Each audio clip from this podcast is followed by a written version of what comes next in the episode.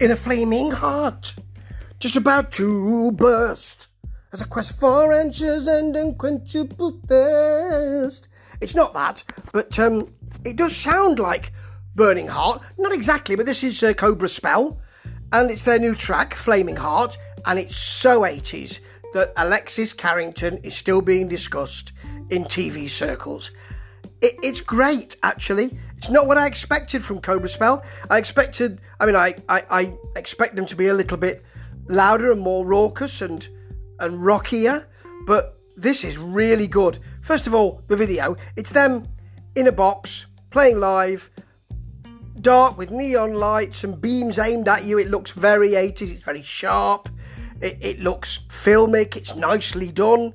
And um, there's also a sort of flash dance. What a feeling! A sort of flash dance dancer keep, keeps being cut in. Yes, because you have got a lot of 80s stuff here. It, it sounds like Heart, this. It sounds like their mid to late 80s pomp stuff. Not the 70s Dreamboat Annie stuff, the much later stuff. It's a synth bass, it sounds like, bouncing away, the drums are a bit buried, there's a chiming guitar, the bridge is beautifully harmonised. Take me to the bridge, it's beautifully harmonised. Where is that confounded bridge? It's right there, and beautifully done.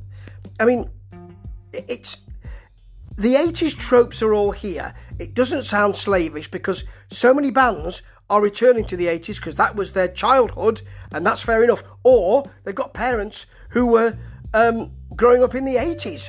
You've got um, you've got some, you know, the outfits are kind of tiger stripe trousers and that kind of thing. Very nice. There's a big wigglesome solo. This is very 80s radio rock and hopefully it'll do the business for Cobra Spell because I tell you what, they don't half deserve it.